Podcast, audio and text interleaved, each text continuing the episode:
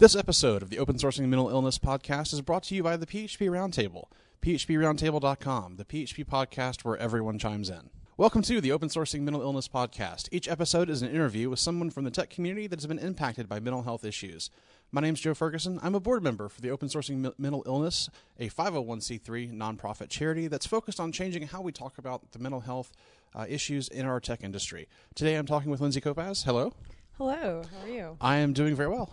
Uh, thank you for joining me. This is the second ever episode we've done. Uh, we don't really have a format, so uh, as I'm looking at my notes, there is nothing else, and we have about forty minutes to kill uh, before I have to go do something else. So what do you want to talk about to put you on the spot? Um, no, I mean, I think this is actually just a really important, uh, a really important topic, not just for, you know, open source, but also for Uh, being in the professional community in general. And over the years, I've developed a lot of opinions about this. Um, I try not to ramble too much about it, but the biggest thing that I've learned about is about the separation between personal and professional, and how I actually don't think it should be as as clear-cut. I think it, it everything that impacts our personal lives has some sort of overflow into the professional community. Um, I can kind of ramble on about that because, you know, that is who I am. But first, I should probably talk about what I struggle with with mental illness to give a little bit more context. Um, so I yes, please lay down on the couch and tell us all about your childhood problems. Please, you know. Um, so I have been. I, I was diagnosed when I was younger um, with A D H D and also with an anxiety disorder. I can't remember the super clinical, uh, you know, classification or whatever, but I, it's definitely had a lot of impacts on my life and just how I lead my day to day. Um, so something that I've encouraged myself to do, not just in my personal life, but in my professional life, is just being very, very open about it, which is insanely vulnerable, um, insanely vulnerable place to be. But the, you know, something that actually inspires me a lot about Ed, who, you know, does a lot, well, you know, it's the lead of O S M E, um, is essentially, you know, being open and being vulnerable and com- overcoming that fear and how much more you can benefit from it. And it, it's really difficult for the uh, for looking at it from an aspect of the tech community, because there is so much rivalry, and you have to be the smartest person in the room. You have to be really, really smart. You can't. You have to be strong. You can't be vulnerable or anything. So it's really hard to talk about that kind of stuff, uh, especially in work. And that's everything uh, we've seen through the Open Sourcing Mental Illness, uh, the te- the technology, the mental illness and technology field surveys that we do every year, just backs that data up and says that people are uncomfortable talking about this. They don't want to feel vulnerable. They don't want to uh, look like they're weaker than their competition uh, or other coworkers or whatnot. But what I've found is when you can have those honest conversations, especially with your boss, and be like, look, this is what I have going on, it actually opens up a lot more honesty and overall dialogue between you and your employer. Yeah. Um, so I totally agree with that, because I know I once I was braver about it and just admitted, hey, I'm having a crappy, crappy day, you know, and just going over to my boss and being like, I'm about to have a mental breakdown and I'm going to talk to you about it first, because if I talk to you about it first, I am not going to have a mental breakdown on a client. I think a lot of people actually appreciate that, and it doesn't necessarily show a sign of weakness. It shows a sign of, I'm aware of what's going on. Right. You know? Um, I'm aware of what's going on in my head. I know what issues I struggle with. And it's the exact same right. correlation of, well, we you wake up and you have the flu. You're sick. You know you're sick. That's a relatable thing. You could tell your boss, hey, I have the flu. Your boss knows exactly what you're going through. But if you're telling your boss, hey, I'm just not, my anxiety just won't let me get out of bed. It won't let me leave the house. That's a little bit of a harder thing for a boss to understand, because they may not have gone through it. They may not know about it. Yeah. So being able to talk to your boss and be like, yes, this is actually a real thing. Uh, that's a huge, huge deal. So I, I think also, um, particularly with anxiety issues, anxiety is so, so prevalent in our community in general, like because of what you were talking about before, like every, there's so much competitiveness. There's like, oh, if I'm not the best, then I'm not hireable. I, you know, perfect. Like, I have to know everything. I have, to, I have know, to know it all. Exactly. I have to know it all. And if I have to go, you know, research an answer, that means I'm weak, you know, because that means I don't know it off the top of my head. And right. You're not a senior engineer if you have to go look something up or whatever that nonsense may be. And, and it feeds right into the imposter syndrome where I can't let anybody figure out that I have to go Google how to do a syntax thing in this language. Yeah. And imposter syndrome actually is one of those things that is so connected to this topic, and I think a lot of people struggle with imposter syndrome, and it's it's almost like the um, I don't want to say the mask because, but it's the acceptable thing to talk about in this community. Right. It, it's not a uh, it's not a branded thing because people can just pass it off as, oh, they're just insecure, when it actually feeds into anxiety and depression and all these other uh, diagnoses that you could have, where it just is so crippling. I mean, I, I, the previous job I had, I would have uh, episodes where I would just shut down and just couldn't function because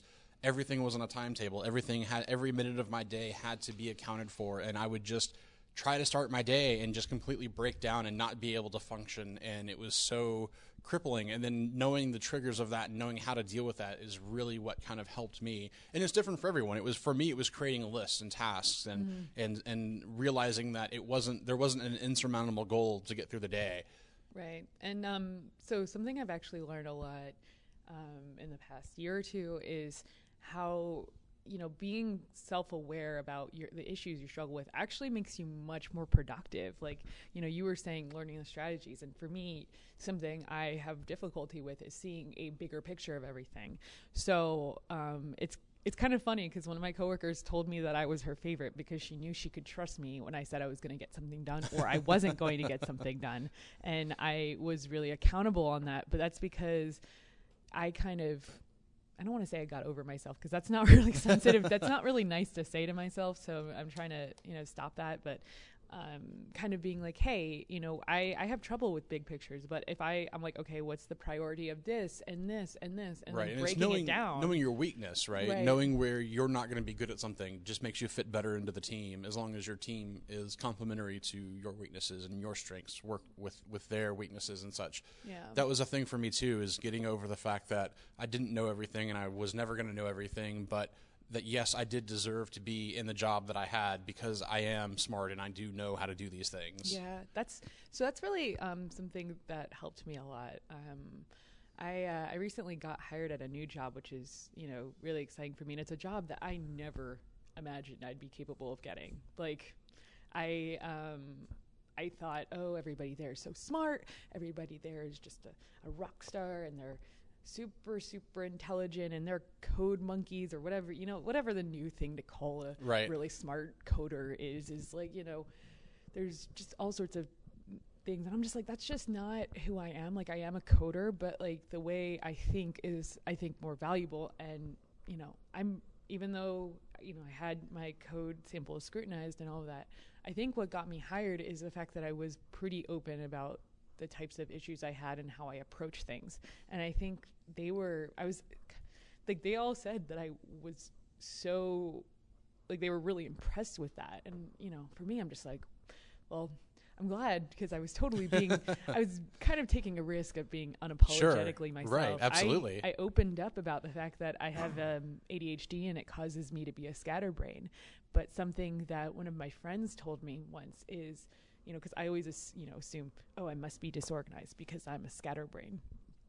But, you know, I, I learned organization is actually an action, not a description of somebody. Like, right, absolutely. Which is so, yeah. And I, I, my friend w- was like, Lindsey, you are one of the most organized people I know. And I was like, what? I was like, what are you talking about? But she... like I still laugh about that because I just remember how shocked my reaction was because I just always associated myself as I'm this A D H D person who forgets her keys in the most random places. And, you know, I, but something I do is I, I create routines for myself, you know, like whenever, whenever I get into my house, I always put my keys in the same place. I always put my wallet in the same place. And I always put my, cause if I put it anyplace else that is not there, it's right. like, it'll wind up in the refrigerator or something. like, like, I mean, quite frankly. So, but you know, it's the same type of thing. Too, like I, that's one of my coping mechanisms. And whenever, you know, I, even I leave an Uber, I didn't take anything out of my bag, but I will check to make sure that I did not leave, right. like take out my wallet or something and leave it there, because you never know. And I think that is a sign of my organization.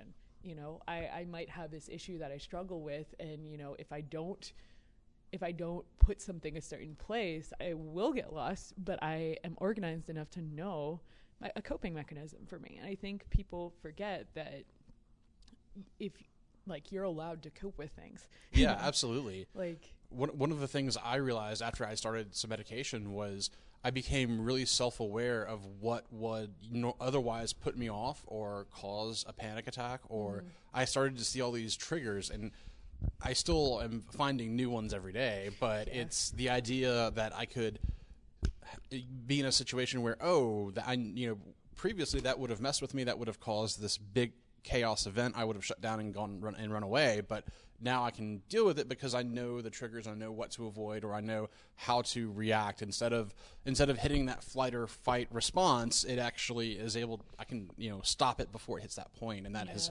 helped with coping as well, with, with for me, with anxiety a lot. Yeah, it's it's always it's always a struggle, because, you know, anxiety, you, you I wouldn't be surprised. You're gonna. I feel like you're gonna start nodding your head here, but like you start, you start thinking, and you're like, okay, all right. There's this thing I, I need to get this done, and then you start re- norm- noticing that you're anxious about it, and then you're like, oh my god, why am I anxious about this?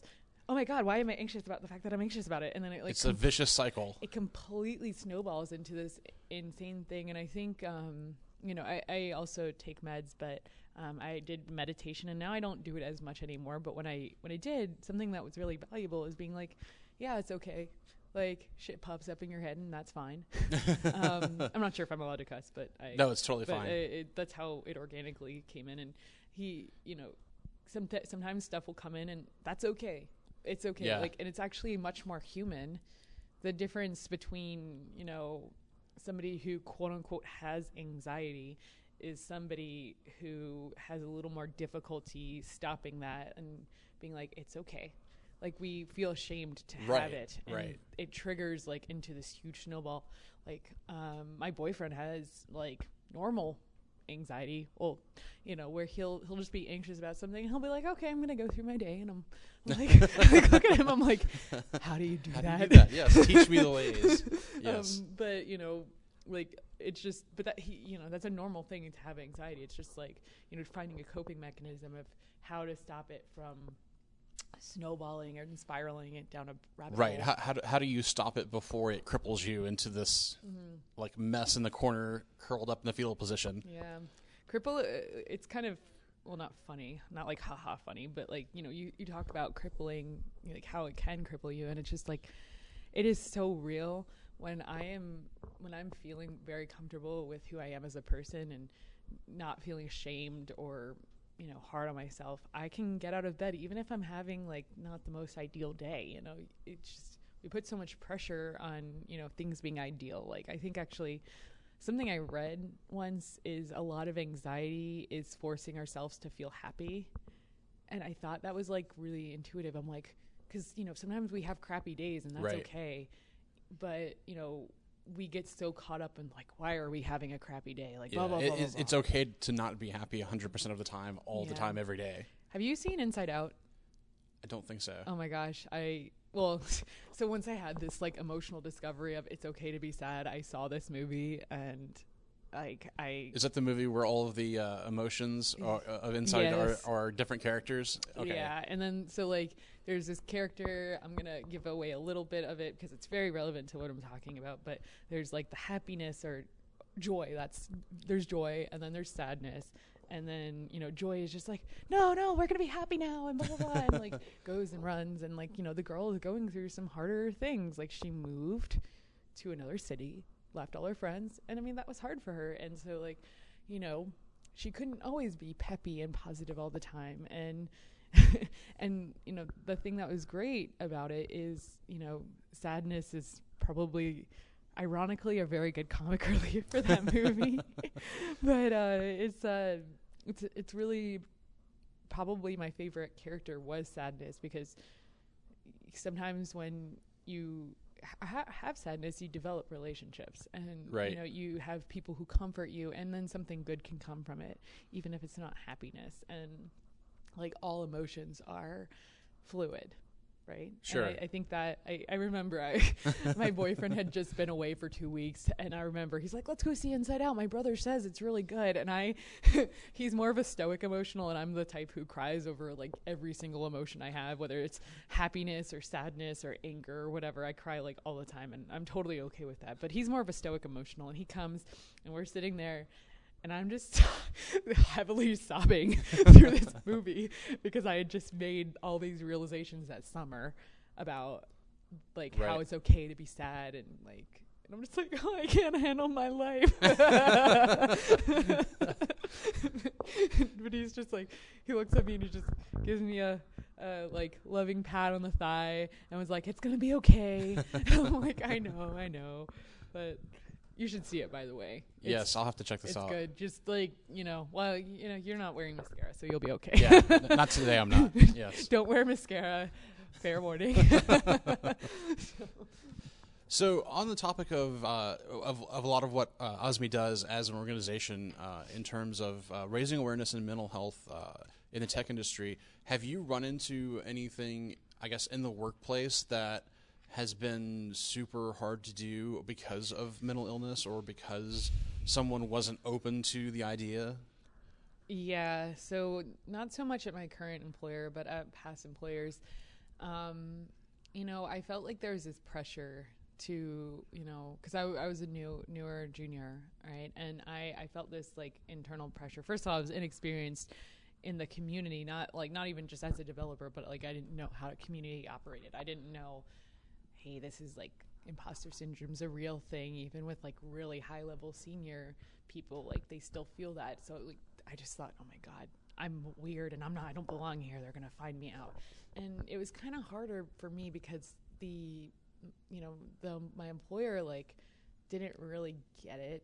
Um, and I don't, I don't know how to put it in a way that's like unflattering, but it's just, I did, I think they, they didn't really have somebody to talk to about those things. Like I thought if I revealed how I felt about things, I wasn't going to get a raise, or you wouldn't I wouldn't fit in anymore. I wouldn't fit in anymore. I w like all of these people were so smart and super confident in their skills, but the, you know, then they must be smart and really confident in the fact that they're smart. Like I'm not confident in the fact that I'm smart, even though deep down I know I'm a bright girl, but I just, you know, I, I thought they're going to find me out. I think I, if, if, if, if, if managers or company cultures that have never had to deal with it and they have no experience with it, I, I, I understand where they're coming from, where they don't know how to deal with it. And I, I don't begrudge them for, I guess, not handling it the right way. But I, and that's the whole point of O S M E, is to try to raise awareness to where mm-hmm.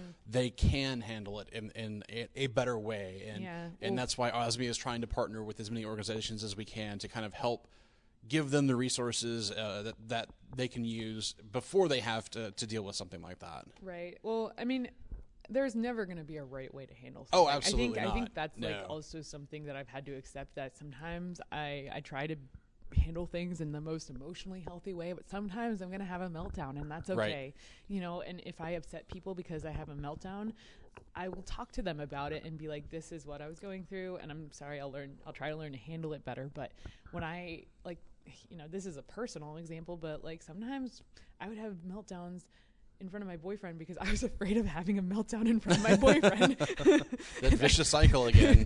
Vicious cycle. And, but once I learned that I could trust him to not leave me because I was having a meltdown, I learned that it was okay to have a meltdown. And ironically, my meltdowns, I don't want to say they stopped. They still happen from time to time, but they significantly reduced. Right. Um, and I think it's, honestly, I know that's a personal example, but I think that applies a lot to work. If you feel comfortable and safe to be, you know, air quote, a mess. Yeah, you won't them, have to hide it. As, you won't have as to hide it. If, it, if any, you won't have to hide it, because you can just go to your boss or your supervisor and say like, hey, this is, go this is going on, and potentially even head off a right. meltdown or an event or some breakdown. Right. Of the worst, the worst thing is when you feel so God, this happened to me at my last job, uh, where I was so upset, and it was open office too, so I couldn't even like hide in my cube.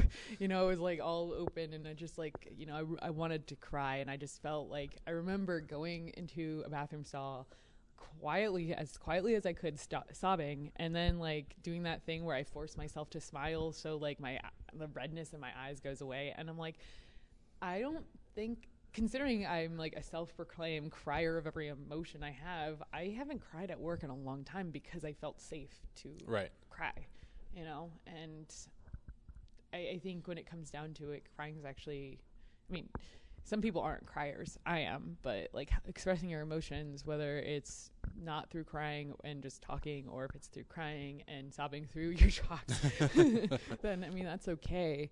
And I think, honestly, you were... you're talking about like there's you know there's the trying to help people with better ways of approaching it. you know I think you just something that I know that O S M E does is they t- say like this is better for your pro- productivity, and I can I'm so much more productive when I feel safe to be emotional. Absolutely, because we are all humans. Companies there's contain so humans. Much productivity lost when you have an employee that's struggling with something that they can't talk to their employer about. Mm-hmm. And obviously not every employer is going to want to talk about that kind of stuff with their employees, and that's fine. But if you're forcing an employee to try to work through a major meltdown or a stressful incident, you're not going to get any productivity out of that employee. Yeah, you're better off giving them P T O right. for the day. You know? Exactly. You're, you don't want to bill your clients for their meltdowns, exactly. right? Like, right. You, you, you're not going to get quality work out of that employee no matter what you're doing. Mm-hmm. So uh, I've never written good code in the middle of a meltdown. I don't know about anybody else. It, no. it, I'm just going to say the Balmer Peak is a real thing. Just be careful. Yeah. you, you, I have written really good code in the Balmer Peak, but yeah. never during a meltdown. No, no, no. Yeah, I've, um, like, I mean, it's just one of those things that, like, I can't stress enough how important it is to, like, try to talk to people about it, because, you know, even, even though if you don't feel safe to talk about it, maybe you shouldn't be working there. If, like, that's, that's true. The thing is, if you right. do, if you do, you know, put yourself out there and then they don't react well, like they might not get it, but they can still, I think people forget that not getting it doesn't mean reacting poorly, right? Like somebody might, reacting poorly is coming off as like defensive and mean and unsympathetic, where some people can, you know, might not know what to say, but you can tell they're still listening, you know, and that's, that's also very important to to get. Like I've had people who don't get what I'm going through, and you know what, they're not me. They're it's almost like it would probably be insulting for them to be like, I know exactly what you're right oh absolutely through. No, you can't you can't pander to that at, at all, and and that's one of the reasons I want to take uh, a mental health first aid course. Is they they teach that that is a course that O S M E recommends that you can take, and you can look up local uh area local uh, places in your area that will offer that as a class. It's usually a full day Saturday. Uh, sometimes you pay ten or fifteen bucks uh, and yeah. you get a lunch, but they teach you how to deal with someone who could be having a mental breakdown. And it's not like they teach you to sit them down and to, you know, ask them about their family or their problems or anything. It's just, you. It, it's it's a lot of don't do this, do this, say this, don't say that. Mm-hmm. Uh, don't go up to them and just say, stop being sad. Oh, God. That's yes, what I, if, if only I had thought of that. Thank right. you. Yes, I didn't think of that at all. Don't be sad. Um, oh, you just cured my depression. Thanks. Thank you. Yeah. It's almost like laughable hearing people say that. Just don't be sad. And I'm like, I know sometimes they're, they're, it, it comes from a positive right. place, but I'm just like, you know, if it was really that easy, we wouldn't be talking and, about it. And this. That's one of the things that, that always stands out in Ed's talks is he, he looks around in the audience and he says, okay, I see a lot of people wearing glasses, but nobody is ashamed of the fact that they're wearing glasses. Mm-hmm. Has anybody come up to you and said, have you just tried squinting? Because it's the same response as, well, just have you tried not being sad? Yeah. Or not like, being anxious? If, it, if only it was that easy. Yeah, well, ironically, what I was talking about before is like telling myself not to be anxious creates a downward spiral of uh, ugh, words, a downward spiral of anxiety. Yes, telling myself not to be anxious, because that creates the shame, and the shame is usually what leads to a lot of mental breakdowns. At least for me personally, I usually have to work myself up for a lot of things, uh, and some things could take days.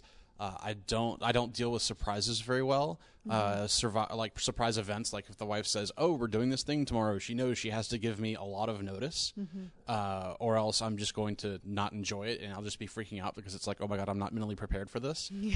Uh, medication helps a lot with that, yeah. uh, but it's still it's a lot of mental preparation on my part to be like, "Yes, I'm going to go there and do this thing, and it's going to be okay. They're not all going to laugh at me." Right? Yeah. It's. It's it is, I mean it's, it's kind of weird because there's a few things that like uh, like I'm actually fine with surprises, but there are other things that I'm like, oh my god, like that will send me into a freak out. And you know, I'm trying now. I'm trying to think of what I can't think of anything now because you know, of course, I feel a little more on the spot. And I'm like, oh wait, there's all these things. Wait, just kidding, I can't remember.